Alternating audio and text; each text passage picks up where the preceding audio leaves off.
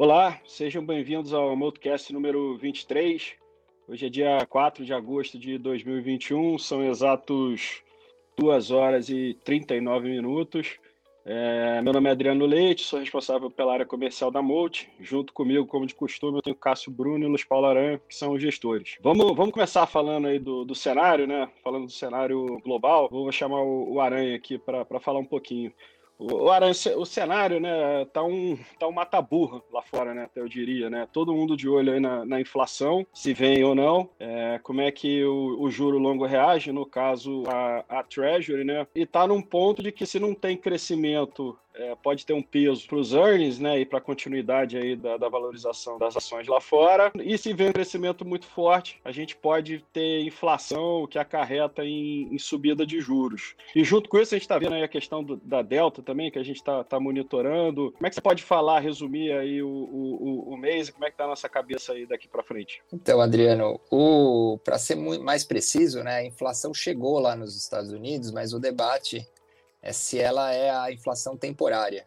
Né? Então, o que está acontecendo é que a gente está aí num, numa linha bem tênue entre o mercado começar a debater agora um fim de ciclo, né? Uma, um arrefecimento do, do crescimento, e isso a gente está vendo, né? além de um debate nos Estados Unidos sobre o arrefecimento do crescimento, a gente está vendo que nas economias da Ásia isso está sendo meio que provocado né? por consequência da variante Delta. Então, a variante Delta está fazendo um pouco de preço, né? ainda não fez tanto preço no mercado, mas a gente está vendo sinais sinais de arrefecimento nas economias da Ásia é, e nos Estados Unidos a gente está vendo esse debate, né, que começa a ser discutido sobre crescimento. Né? Então, acho que um grande catalisador para esse debate talvez tenha sido aí o resultado da Amazon aí nesse trimestre, mas a, tem toda essa questão né, do, de um lado a inflação que veio, mas que o Fed é, articula que é, ela é temporária pelo, por vários motivos da volta da pandemia, e por outro, é o arrefecimento do crescimento,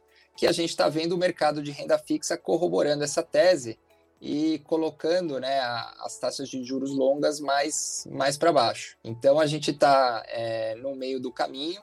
Por outro lado, né, quando a gente sempre olha cenário, a gente olha né, como é que o mercado está precificando isso o mercado continua colocando né, os preços nas máximas e, e embutindo pouco risco é, nos preços dos ativos, né, na, principalmente no mercado de equities. O mercado de equities segue testando as máximas, apesar de você ter uma concentração muito relevante né, nas big techs que estão puxando esses índices e a, é, o restante do mercado já deixou as máximas alguns meses atrás.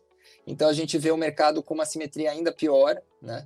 Mas que ele seguiu mais ou menos o mês de julho na mesma toada, tomar risco e um movimento aí que continuou, que foi da, das treasuries longas caindo de taxa e é, o mercado precificando aí que vai, você vai, pode ter um crescimento menor mais para frente. Tá bom. E Cássio, vamos, vamos falar do, do local aqui do, do Brasil. A gente comentou na, na, carta que a gente publicou recentemente que, apesar desse nosso desconforto do contexto global, é, o Brasil aqui, ele de certa forma, ele está ele tá atrasado, assim, né? A gente está vivenciando aí a, cerca aí de, vai, dois meses aí a recuperação, é, melhor aí da, da, da, pandemia, números melhores né, de atividade, que a gente começou a ver ali final de abril, começo de maio, e mas por um outro lado aí você está com um prêmio político muito grande, uma inflação surpreendendo, né, vindo maior, o que está refletindo aí no, no, no, juro aí, inclusive hoje tem o Copom. Como é que você pode resumir um pouco a nossa visão, o que que aconteceu, o que que a gente está vendo para frente aí, se for pensar o Brasil, né, obviamente linkado no global e os nossos problemas aqui específicos?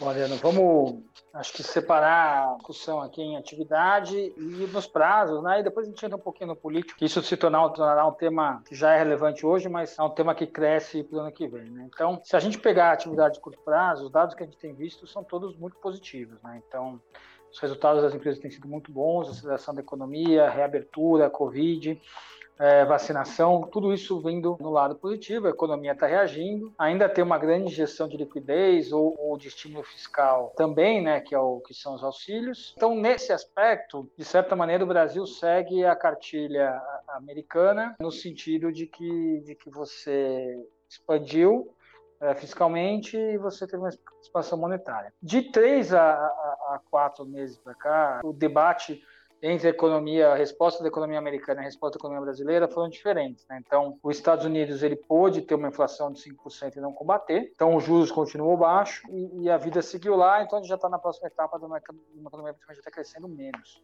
É, nos Estados Unidos, o juro continuando baixo. Aqui no Brasil, cota da inflação, a gente teve é, uma reação do câmbio, a inflação foi super forte e o Banco Central está tá tendo, uh, o ciclo ainda continua, a gente não tem clareza de quando o ciclo termina, de alta de juros. E aí essa alta de juros traz uma mudança relativa de preços relevante na economia. Né? Então essa, esse é o pano de fundo de, de economia. A gente está menos estimulativo, mas também é, se você olhar para o juro real, não tão menos estimulativo, porque a inflação ainda está muito alta.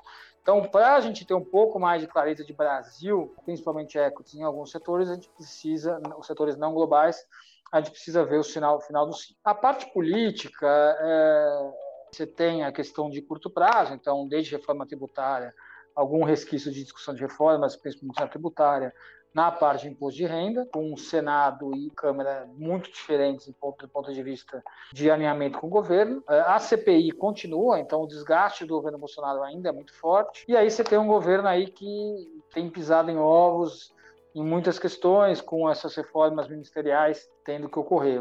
Assim, então, ainda é um, um negócio político atabalhoado, né? E isso constrói esse prêmio que a gente vê em Brasil. É, somando a isso, é, quando a gente olha para o ano que vem, é, entra a questão eleitoral, né? Então, como que o mercado vai reagir hoje, ainda o cenário base de todo mundo é o cenário de polarização nas eleições, mas a gente ainda continua achando que, que a terceira via é uma via viável como uma demanda da sociedade.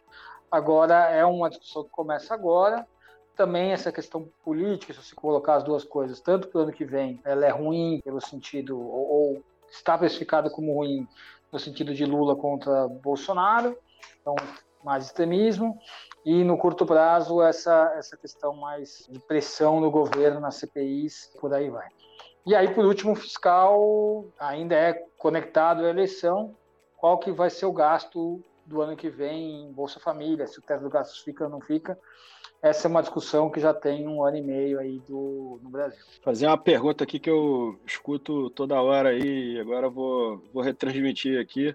A Bolsa Brasileira está barata e quais são os maiores riscos hoje em dia? A gente entende que, que sim, a bolsa está barata. O, o, que precisa acontecer é, é, uma manutenção do, do cenário global com redução de risco político e final do ciclo de juros. No final das contas, esses são os pontos que vão deixar a bolsa subir de novo. Né? Então, hoje, o que pesa na bolsa é o, o ciclo político e o ciclo de juros. É, isso tem deixado a bolsa barata com essa simetria de risco. Bom, fechando aqui a parte de cenário, vamos entrar no, nos fundos. Eu vou começar falando do, do FIA, né? A gente está com uma janela aí no ano ruim, né, para o fundo, então acho que é legal aqui o espaço para a gente comentar aí o, o, aonde que a gente é, foi mal, é, como é que está a posição e principalmente o que, que a gente está olhando daqui para frente, né? O FIA fechou o mês de julho com um retorno negativo aí de 8,31 versus o Ibovespa aí de cerca de menos 4. No ano ele está com um retorno negativo em 7,60 contra um Ibovespa aí de 2,30 e em 12 meses ele está aí no 0 a 0, né, menos 0,90, contra o Ibovespa aí próximo aí de 15%. O que, que você pode destacar aí no, no, no mês de julho, né, em termos assim de, de alocação né, é, é, setorial, assim, mais a, a 10 mil pés e no micro específico, e, e o que, que você está vendo daqui para frente? Bom, o, o que aconteceu nesse mês, né, foi é, uma soma aí de uma alocação setorial que a gente tinha a setores que performaram mal, especialmente setores ligados né, à, à economia local, e setores que são muito sensíveis né, à, à, curva de juros, então, com esse aumento do prêmio político, a curva de juros aumenta e, e os ativos que a gente tem sofreram mais do que a gente imaginava. É, e o, o que a gente não tinha, que continuou performando muito bem, é o, são os cíclicos globais, né? Então, quando você junta essa alocação né, macro né, com a parte micro, que também não foi bem, né? Então, a gente teve dois casos que teve quedas bastante relevantes no mês, né? Que foi a Lojas Americanas, né? Lame mais Abetou, que fez uma restauração e virou a, o Universo Americanas, e a, as ações da Oi, que também tiveram uma reação muito forte, muito extremada em, em, relação ao guidance que a companhia divulgou para os próximos dois anos. Né? Então, foram duas posições assim que se destacaram negativamente, a gente teve poucas posições que se destacaram positivamente, né? Então, você teve aí um acúmulo de empresas que não performaram e, e pouca coisa ajudou no portfólio, e aí, se você juntando, né, a, a, a, soma de tudo ficou um, um, mês aí bem aquém aí das expectativas, mas a gente segue olhando né, para frente e vendo que o mercado tá com, com as ações aí das cíclicas globais é, a gente acha que elas estão razoavelmente precificadas, dado que a gente está vendo né, um, um, final de ciclo lá é, e o mercado, de certa forma, perpetuando preços é, elevados no, no, nas ações, né, porque o bom momento de curto prazo é, muitas vezes provoca isso, né? Então, aparentemente, você olha um ativo hoje com o resultado trimestral analisado, múltiplos extremamente baixos, mas quando você olha o filme né, o fluxo de caixa da companhia na história, você a gente já fica bem mais é, percebendo uma simetria pior é, para estar tá nesses ativos. Mas esses ativos eles continuam performando, apesar de que a gente está vendo indícios de desaceleração, né, até uma desaceleração mais abrupta na Ásia. No lado do, do varejo, né, a, a essa restauração das lojas americanas, ela, a gente acha que é muito positiva para a empresa, né, operar dentro de um único CNPJ, a omnicanalidade perfeita, né? Ela operava sobre duas companhias que é, sempre há uma, apesar de ser o mesmo controlador, sempre há um ruído. As ações tiveram perdas fortes. Tem a, um tema da competição que também é, fez preço na, é, na empresa, mas a gente vê que o preço que nós estamos pagando por ela não incorpora uma série de coisas que, que ela tem. A gente vê que está pagando praticamente nela hoje. É, praticamente a operação de varejo, né? E ela é um, uma operação é, líder de mercado aí do e-commerce e do, da omnicanalidade que a gente acha que é vencedora no longo prazo, que é um, um, uma operação com loja, com serviço financeiro, com logística, né, centro de distribuição. Então, a gente vê valor aí nessa empresa que o mercado é, ofereceu aí uma, uma queda muito brusca nesse mês e por isso a gente teve aí um, um desempenho bem aquém do esperado. E as cinco maiores posições do FIA, se puder só falar rapidamente uhum. aí. A gente continua com Petrobras, Itaú, BRF, Lojas Americanas, e na quinta posição aí tem várias empresas empatadas. Eu posso citar aí umas três, né? O Banco do Brasil, a Via Varejo e a CCR. Legal. O, o Cássio, vamos falar agora do. começar do, do Red e, e depois a gente faz um, um, link com, com Long Bias, né? O Red ele fechou aí o, o mês com retorno é, de menos 2,38 versus um CDI de 0,36. No ano, ele está com um retorno de 1,38 versus um CDI de 1,63. Em 12 meses, ele está no 0 a 0 versus um CDI aí de 2,45%. O que, que, que, você pode destacar aí do, do mês passado e como é que o fundo está posicionado? Bom, o destaque do, do, do, mês passado é muito parecido com o FIA, então a, a posição de lojas americanas acabou apanhando bastante no, no fundo, então o setor de varejo foi altamente afetado, então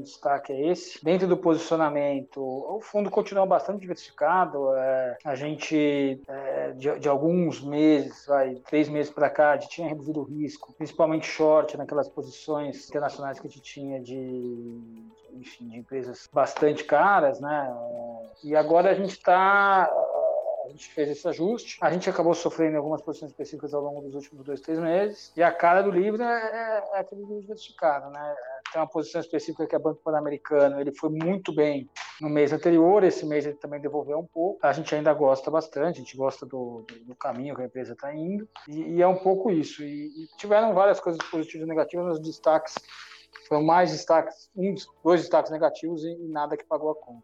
Tá bom, e o, e o long bias, né? Só comentar rapidamente aqui, ele fechou o mês com um retorno negativo de 3,43 versus um CDI de 0,36, uma bolsa de menos 3,94. No ano ele está com retorno aí de 2,40, isso tudo eu tô falando foto fechamento de junho, né? Versus um CDI de 1,63, uma bolsa de 2,34 e em 12 meses ele está com retorno aí de 6,16 versus um CDI de 2,45 e um Ibovespa aí de, de 15,34. Essa parte do long and short se aplica para o long bias, né? E além disso, se puder comentar é? Como é que você fez o, gente... o, direcional, como é que ele está tá composto? A, a, gente, o que ajudou bastante esse mês, a gente passou o mês próximo de 50% comprado, uh, então dentro das alocações bem mais baixo. Uh, isso ajudou bem a performar melhor que o índice, uh, mas aí quando você compõe a carteira long com a carteira long short, acabou apanhando também o fundo, né?